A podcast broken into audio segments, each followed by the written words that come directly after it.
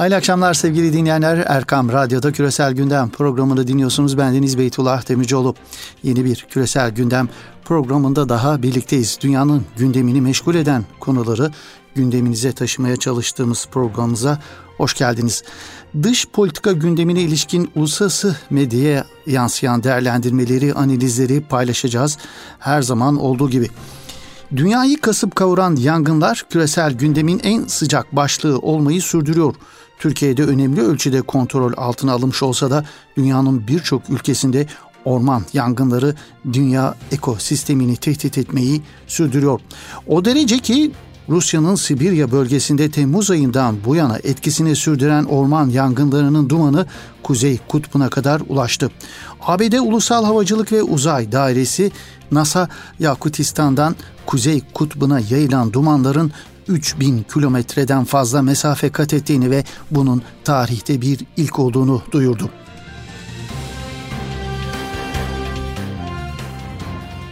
Küresel ısınmanın neden olduğu doğal afetler birçok ülkeyi tehdit etmeyi sürdürürken dünyanın geleceğine ilişkin dillendirilen öngörüler, hazırlanan raporlar da tehditin bundan sonra çok daha büyüyeceğini gösteriyor.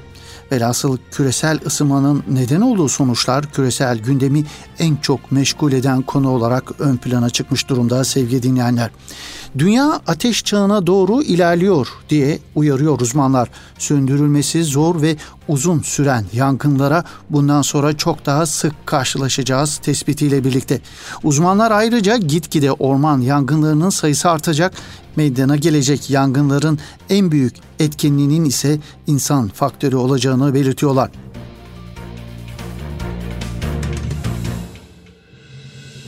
Gerçekten iklim krizinde her gün kritik bir eşik daha aşılıyor. Bilim insanlarının dikkat çektiği son eşik ise Asya, Avrupa ve Amerika kıtalarında milyarlarca insanın hayatını etkileyecek boyutta. Üstelik uzmanlar bu eşeğe düşündüğümüzden çok daha yakın olduğumuzu da belirtiyorlar. Mesela Meksika körfezinden yukarı doğru harekete geçerek İngiltere'nin kuzeyine kadar devam eden Gulf Stream akıntısının durma noktasına geldiğini söylüyorlar. Peki bu akıntının durması ne anlama geliyor? Uzmanlar bu akıntının durmasının gezegenimiz için en önemli kırılma noktalarından biri olacağı uyarısında bulunuyor. Şöyle ki Hindistan, Güney Amerika ve Batı Afrika'da yaşayan milyarlarca insan tarım yapabilmek ve karınlarını doyurabilmek için Gulf Stream etkisiyle oluşan yağmurlara muhtaç. Diğer yandan Avrupa'da Gulf Stream havanın ısınmasını sağlayan etkisi de olmazsa birçok şehir yaşanamayacak kadar soğuk olacak ve yıkıcı fırtınalar yaşanacak uyarısında bulunuyor uzmanlar. Okyanusun diğer yakasında Kuzey Amerika'nın doğusunda deniz seviyeleri de yükseleceği belirtiliyor bu akıntının durması nedeniyle.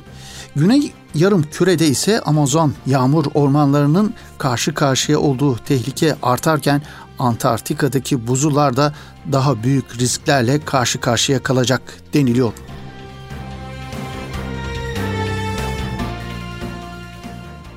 İklim değişikliğinin neden olacağı doğal afetlere ilişkin bu minvaldeki raporlardan bir diğeri ise hükümetler arası iklim değişikliği panelinin taslak raporuna yansımış durumda.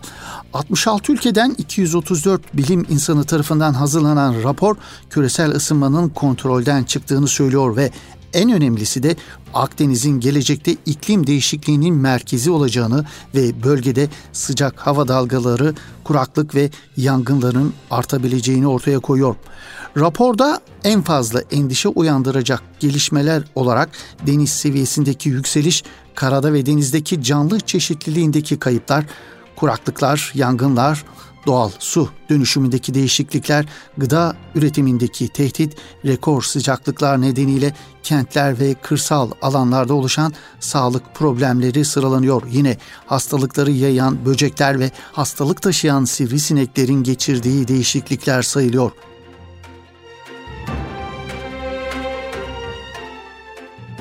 Dünya ekosistemine ilişkin gerçekten hepimizi endişelendiren öngörülerden e, dünya jeopolitiğini neler beklediğine ilişkin değerlendirmelere, bu noktadaki öngörülere geçmek istiyoruz sevgili dinleyenler. Uzun bir zamandır uluslararası medyada yer alan analizlerde Amerika'nın hegemonik gücünü kaybettiğine yönelik analizlerin çokluğu dikkat çekiyor. Bu değerlendirmelerde ABD'nin hala askeri anlamda dünyanın en güçlü ordusuna sahip olduğu ancak askeri gücün tek başına küresel düzeni tayin etmede yetersiz kaldığı, ABD'nin küresel hegemonyasının çözülmeye başladığı, yine ABD'nin liderliğindeki tek kutuplu dünyanın sonuna gelindiği vurgulanıyor. Bu yöndeki değerlendirmelerin yoğunluğu dikkat çekse de açıkçası bu analizler artık çok da şaşırtıcı bulunmuyor. Özellikle Trump döneminde NATO ve müttefikleriyle çelişkiler yaşayan ABD'nin Biden yönetimiyle bunun tersi bir izlenim verme çabasının da yetersiz kaldığı vurgulanıyor. Biden'ın gelir gelmez Trump'ın çıktığı anlaşmalara tekrardan onay vermesi ve ABD geri döndü diyerek Rusya ve Çin gibi potansiyel rakiplerine meydan okumasına mukabil dış politikada ABD'nin güç yarışında bocalamaya devam ettiğinin altı çiziliyor sıklıkla.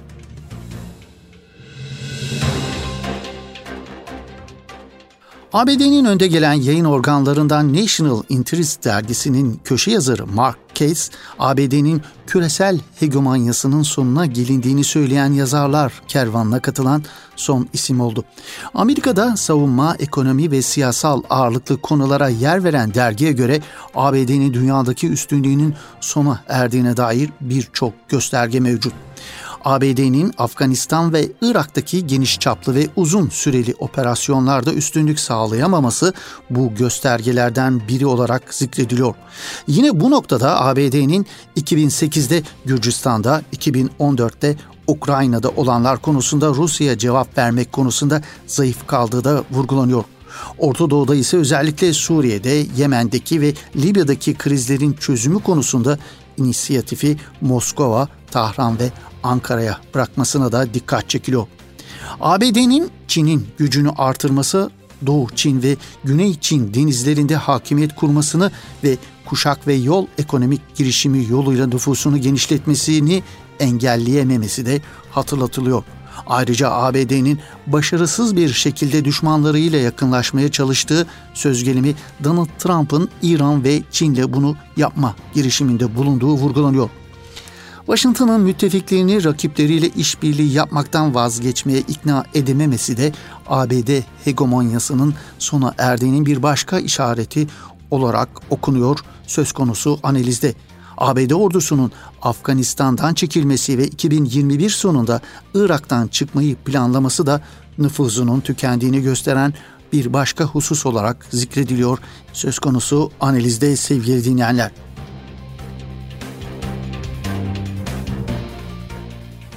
Ortadoğu jeopolitiğine ilişkin geçen hafta en önemli gelişmelerden bir diğeri İran ile İsrail arasındaki tansiyonun yeniden yükselmesi olduğu sevgili dinleyenler. İran ile İsrail arasında Umman açıklarında yaşanan ticari gemiler krizinin yanı sıra İsrail ve Lübnan'da karşılıklı füze atışları sonrası bölgede tansiyon yeniden yükselmişti.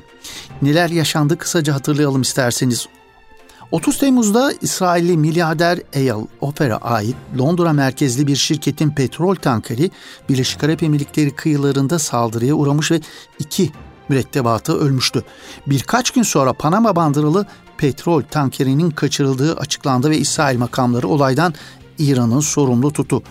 Uman Denizi'nde yaşanan bu gerilimin ardından İsrail ve Lübnan arasında karşılıklı füze atışları yine İran'da Perşembe günü göreve başlayan Cumhurbaşkanı İbrahim Reisi'ye dönük Tel Aviv'den gelen tehditkar sözlerin paylaşılması İsrail, İran ve Lübnan arasındaki gerilimi bir ileriki aşamaya taşınmasına neden olmuştu. İsrail ordusu Lübnan kırsalından atılan füzeleri gerekçe göstererek hafta başında Lübnan'ın sınır köylerini bombaladı. İsrail Savunma Bakanı Benny Gantz, İsrail'e yönelik füze saldırılarının arkasında olmakla suçladığı İran'a saldırı düzenlemeye de hazır olduklarını belirtti. Tel Aviv'den gelen açıklamalara İran'ın cevabı da gecikmedi. İran Dışişleri Bakanı Said Hatipzade de İran'a karşı yapılacak her türlü aptalca girişim kararlı bir cevapla karşılanacaktır. Bizi sınamayın açıklamasında bulunmuştu.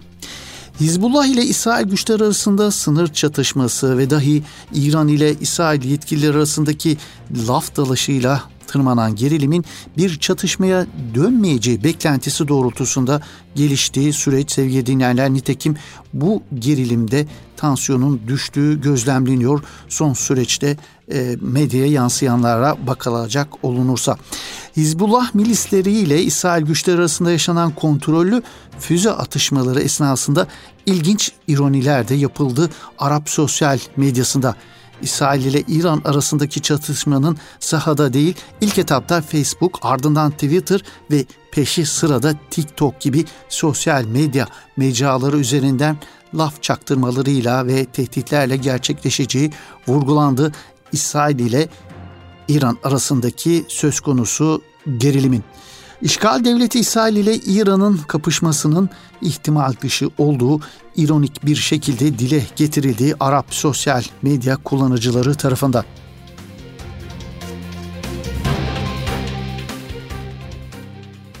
İran-İsrail gerilimin nereye evrileceği tartışılırken merak edilen bir diğer soru Perşembe günü İslami Şura Meclisi'nde yapılan törenle Cumhurbaşkanlığı koltuğuna oturan İbrahim Reisi döneminde İran iç politikasını neler beklediği sorusuydu sevgili dinleyenler. İç politika kadar Reisi döneminde izlenecek dış politikanın bölgesel yansımalarının neler olacağı da merak konusu. Bu konu etrafında Orta Doğu medyasına yansıyan değerlendirmelerde İran'ın içinde bulunduğu ekonomik ve siyasi gerçeklik göz önüne alındığında İbrahim Reis'inin işinin zor olduğu görüşü ön plana çıkıyor. Zira uluslararası yaptırımların yanı sıra kuraklık, grevler ve Covid-19'un İran ekonomisi üzerinde yıkıcı etkileriyle mücadelede reisinin çok zorlanacağı beklentisi bir hayli fazla. İçeride yığınla sorunla mücadele etmek zorunda kalacak olan Tahran yönetiminin muhafazakar reisinin içerideki siyasi ve ekonomik dengeleri konsolide etme aracı olarak görülen savaş halini diri tutmaya çalışacağı vurgulanıyor. Bir başka ifadeyle savaş halini bir politik enstrüman olarak kullanacağı görüşü ön plana çıkıyor. Söz konusu analizlerde sevgili dinleyenler. Mesela Suriyeli gazeteci Abbas Kays bu noktada şöyle bir değerlendirmede bulunuyor. İran halkı özellikle ekonomik alanda ambargonun olumsuz etkilerinin yanı sıra düşük ücretler, yaygın yolsuzluk, demokrasiyi ortadan kaldıran teokratik diktatörlük, özgürlükleri baskı altına alınmasına yönelik tepkileri gittikçe yükselen bir yapıya sahiptir. Dolayısıyla savaş durumu bedeli ne olursa olsun İranlı yetkililer için bir kurtuluş seçeneğidir değerlendirmesinde bulunuyor. İran'ın savaşa ilgisi dar bir partizan çıkar boyutunda. Çünkü nükleer anlaşmanın imzalanması karşılığında verilecek tavizlere karşı çıkan yeni seçilen muhafazakar Cumhurbaşkanı İbrahim Reisi kendi programını uygulama fırsatı bulacaktır değerlendirmesinde bulunuyor. Abbas Kays söz konusu İran'ın geleceğine ilişkin yaptığı yorumunda.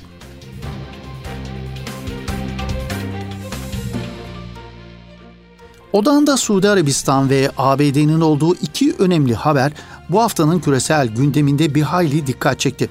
Birinci haber Suudi Arabistan Veliaht Prensi Bin Selman'ın eski istihbaratçı El Cebri'ye karşı ABD'de açtığı davaya Amerikan Adalet Bakanlığı'nın müdahil olmasıydı.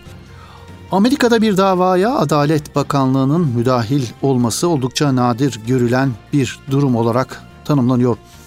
Adalet Bakanlığı açıklamasında davanın kabul edilmesi halinde devlete ait sırların ortaya çıkabileceği ve bunun ABD ulusal güvenliğine zarar verebileceği belirtiliyor. Eski istihbaratçı El Cebri, Bin Selman'ın kendisine yönelik hamle yapması endişesiyle ülkesinden kaçarak Kanada'ya yerleşmiş ve Riyad yönetimine dava açmıştı. Selman'ın Bin Selman'ın düşmanı haline gelen El Cebri'ye önce Kanada'da son olarak da ABD'de de karşı dava açıldı. Bu davaların yolsuzluk suçlamasıyla açıldığı biliniyor. El Cebri ise suçlamaları reddederken Bin Selman'ın Kanada'ya kendisini öldürmesi amacıyla bir suikast timi gönderdiğini iddia ediyor. 40 yıl boyunca İçişleri Bakanlığı'nda görev yapan Cebri, Suudi Arabistan'ın kara kutusu olarak anılıyor. Görev süresince El-Kaide ile mücadele ve ABD ile koordinasyon konularında kilit isimlerinden biri olan Cebri, ABD'de büyük saygı görüyor ve binlerce Amerikalının hayatını kurtaran bir kişi olarak anılıyor. Cebri 2017 yılında Kral Selman tarafından görevinden alınan eski Suudi Veliaht Prensi Prens Muhammed Bin Naif'in baş yardımcısıydı. Kral Selman, Naif'i oğlu Veliaht Prens Muhammed Bin Selman lehine görevden almıştı. Cebri eski Veliaht Prens Muhammed Bin Naif'e yakın bir isim olması nedeniyle Bin Selman'ın hedefinde Cebri tedavi gerekçesiyle ABD'ye gitmiş ve Kanada'ya geçerek bir daha geri dönmemişti. Ancak Cebri'nin 8 çocuğundan ikisi hala Suudi Arabistan'da ve yurt dışına çıkışları yasaklanan iki kardeş Bin Selman tarafından baskı aracı olarak kullanılıyor.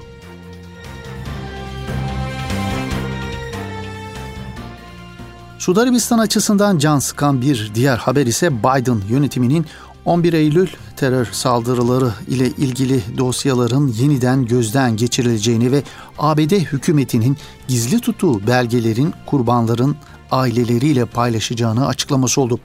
ABD Adalet Bakanlığı 11 Eylül kurbanlarının ailelerine saldırıla ilişkin daha fazla bilgi vereceğini duyurdu.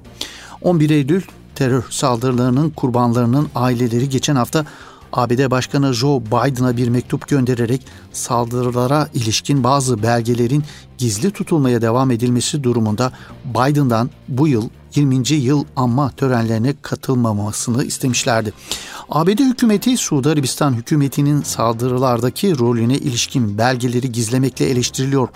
Kurbanların ailelerinden yüzlerce kişi saldırılarda Suudi Arabistan'ın rolü olduğu iddiasıyla bu ülkeye dava açmıştı. Suudi Arabistan ise 11 Eylül saldırılarında rolü olduğu iddialarını reddediyor. 11 Eylül saldırılarını düzenleyen 19 kişiden 15'i Suudi Arabistan vatandaşıydı. 2016 yılında çıkarılan terörizme destek verenlere karşı Adalet adlı yasada 11 Eylül 2001'deki saldırılarda ölenlerin yakınlarının Suudi Arabistan'a dava açabilmesine imkan sağlanmıştı. Suudi Arabistan ise bu yasaya karşı çıkarak mahkemeye gitmiş ancak ABD mahkemeleri Suudi Arabistan'ın talebini reddederek ölenlerin yakınlarının dava açabilmesini ve karşılığında Suudi Arabistan'dan tazminat alabilmesine karar vermişti. Saldırıda ölenlerin aileleri, yaralananlar ve iş yeri sahipleri olmak üzere yaklaşık 25 bin kişinin tazminat davası açabileceği belirtiliyor. Muhtemel açılacak davanın sonuçlarına dair verilen rakamlarsa gerçekten oldukça yüksek. 11 Eylül 2001 saldırılarını planladığı iddiasıyla yargılanan Halit Şeyh Muhammed 2019 yılında yaptığı başvuruyla idam cezasına çarptırılmaması durumunda Suudi Arabistan'a tazminat davası açan mağdurlar için şahitlik etmeye istekli olduğunu açıklamıştı. Öyle gözüküyor ki Suudi Arabistan'ı bir hayli zor günler bekliyor.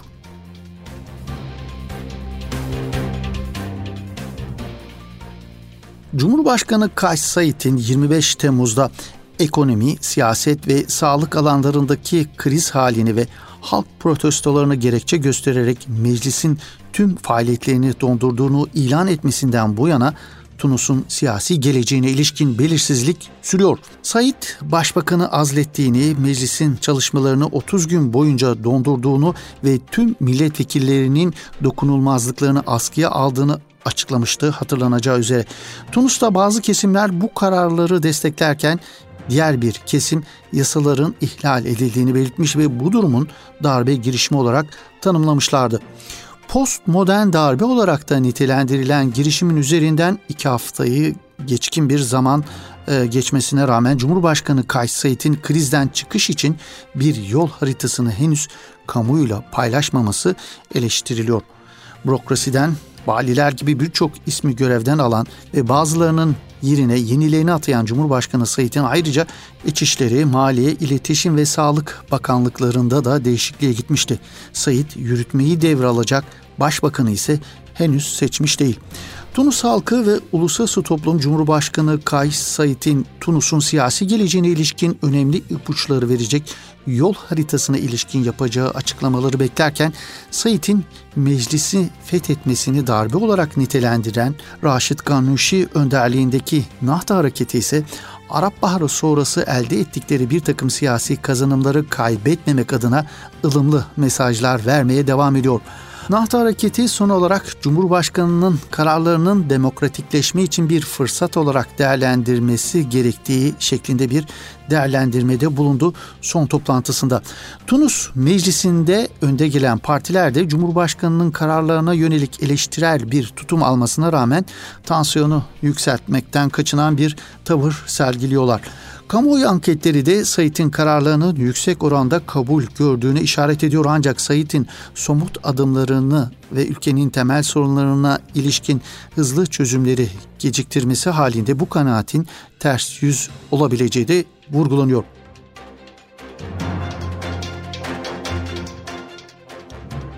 Tunus gündemi ile alakalı bir diğer haber ise Suudi Arabistan'ın İsrail'den satın aldığı casus yazılımı Pegasus aracılığıyla Tunus Nahta Hareketi lideri Raşid Gannuşi'yi de dinlediğine ilişkin haberdi. Hatırlanacağı üzere İsrail'i NSO grubunun ürettiği casus yazılım Pegasus ile küresel bir dinleme ağı kurulduğu ortaya çıkmıştı. Suudi Arabistan, Birleşik Arap Emirlikleri ve Hindistan'ın aralarında olduğu en az 10 ülke satın aldıkları bu programla 50 bin kadar gazeteci, muhalif ve aktivistin telefonunu takip etmişti. Riyad yönetimi Türkiye'den özellikle Cemal Kaşıkçı'nın yakınlarının da aralarında olduğu 500 kadar kişiyi izlediği ortaya çıkmıştı.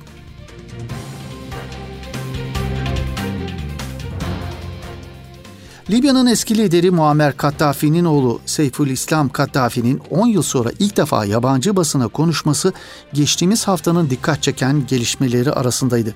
New York Times'a röportaj veren Kaddafi yeniden siyasete atılmaya hazırlandığını belirtti. 49 yaşındaki Seyfül İslam Kaddafi röportajında Cumhurbaşkanı Erdoğan ile görüştüğünü de vurguladı. Erdoğan'ın başta Libya'yı desteklediğini ve ayaklanmaları Batı'nın müdahalesine karşı çıktığını vurguladı. Gaddafi, Erdoğan'ın ayaklanmaları dış güçler tarafından uzun süre önce kurulmuş bir tezgah olarak nitelendirdiğini de vurguladı. Ancak bir süre sonra Erdoğan'ın kendisini Libya'yı terk etmesi için ikna etmeye çalıştığını da vurguladı New York Times'a verdiği röportajda. Kaddafi'nin oğlu Seyful İslam Kaddafi'nin 10 yıl sonra Batı medyasına verdiği mülakat Arap medyasında geniş bir yankı bulduğu sevgili dinleyenler.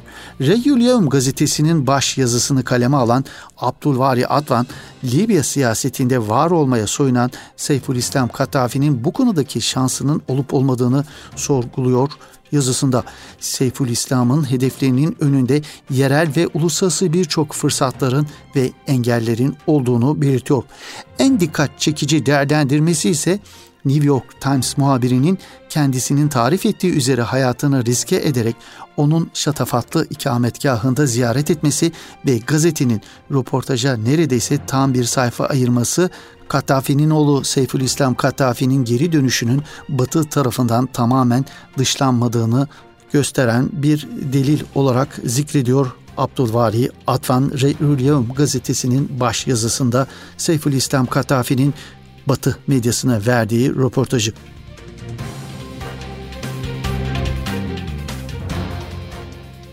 Evet, Libya özeline ilişkin bu haberimizde Küresel Gündem programımızın böylelikle sonuna gelmiş bulunuyoruz. Sevgili dinleyenler yeni bir Küresel Gündem programında buluşmak ümidiyle hoşçakalın, esen kalın efendim.